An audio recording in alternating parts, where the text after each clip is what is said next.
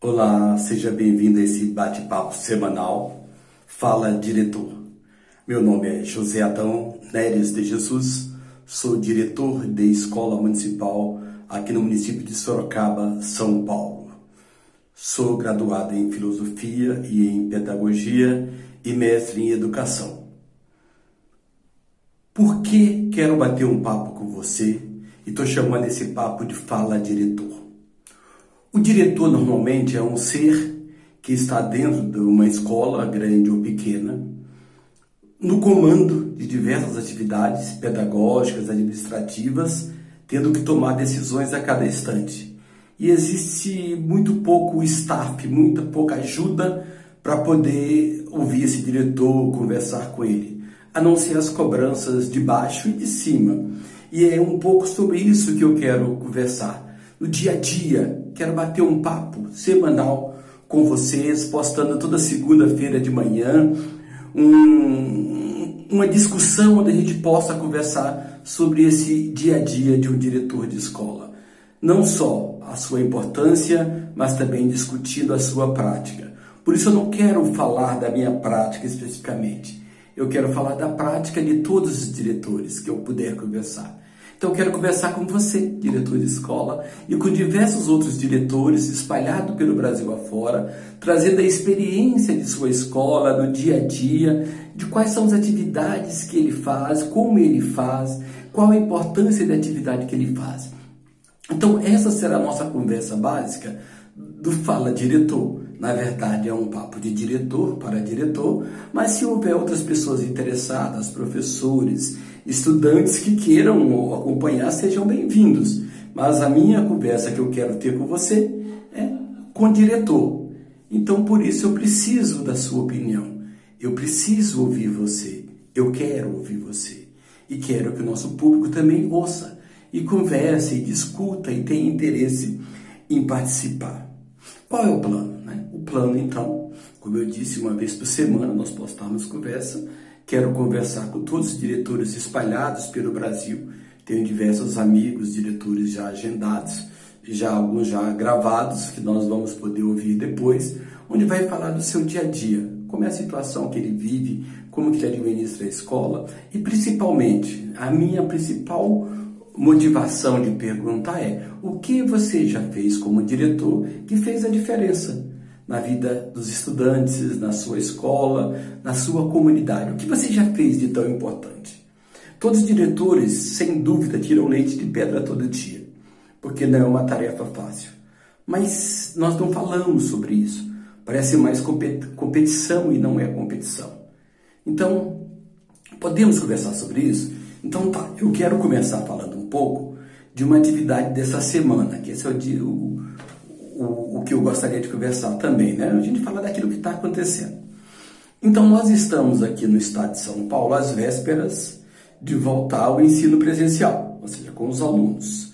Na fase que estaria laranja, voltaria com 35% dos alunos. Isso quer dizer que nós teríamos que atender, se minha turma tem em torno de 30 alunos, então eu ia atender entre 9 e 10 alunos na sala de aula. A nossa sala aqui tem 7 por 7, dá 49 metros quadrados, tirando o armário, coisa e tal, então cabe em torno disso aí. No máximo, eu diria que cabe 11 alunos na sala de aula. E aí a gente precisava elaborar um protocolo de como trabalhar com essas crianças no retorno. E qual foi a minha ideia junto com a minha equipe? a gente conversar com todo mundo, ouvir a todos o que você tem a falar sobre esse protocolo, como deve ser a volta. Então nós fizemos é, reunião, sugerimos cursos para inspetores de aluno, para professores, para o pessoal da secretaria.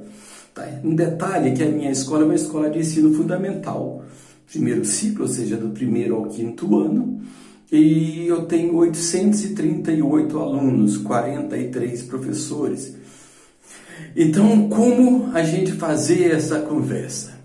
Então, nós começamos mesmo na pandemia, começamos a conversar online sobre qual era a necessidade de um protocolo, como deveria ser essa volta. Não sei como se fez da sua escola, mas eu estou falando da minha. Quem sabe a gente pode melhorar ou ajudar alguém a fazer é, uma outra forma. Então, o que, que nós fizemos? Na reunião com os inspetores de alunos, que é quem terá a função de receber os alunos de, na porta, na entrada, então ficou assim.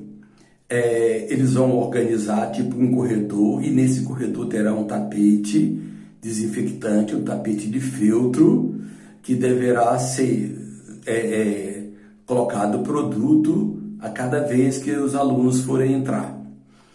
Os alunos passarão por esse corredor com esse tapete desinfectante de filtro, chegarão à portaria da escola. Nessa portaria, o inspetor tem três tarefas para com ele. Primeiro, é verificar sua temperatura, ver se não está com febre.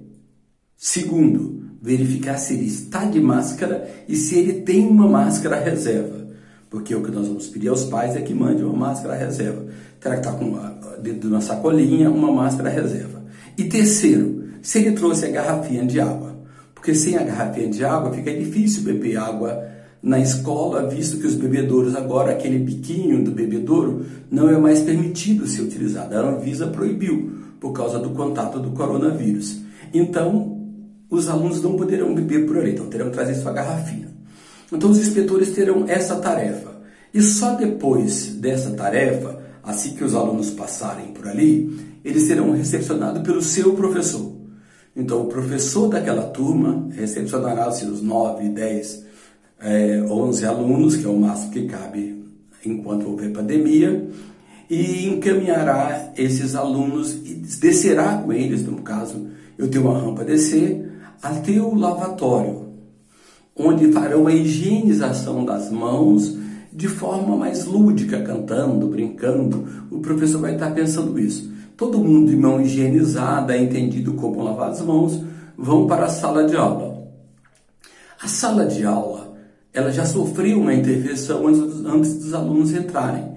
Então, o pessoal da faxina, que nós combinamos também nessas reuniões, entrarão antes, 15 minutos no mínimo antes, farão uma limpeza de portas, maçanetas, interruptores, abrirão todas as janelas, deixarão a porta aberta, limparão todas as mesas e o chão. Aí ele não entra mais naquela sala enquanto tiver aula, o pessoal da faxina. Então, os alunos entram já de mãos higienizadas e o cuidado daí para frente será com a professora, que terá na sua mesa um vidro de álcool com aquele espirrador, né, para poder jogar álcool num papel toalha, Caso qualquer aluno precise, ela faz isso. Molha o papel toalha e dá para o aluno limpar sua mesa, limpar seus pertences.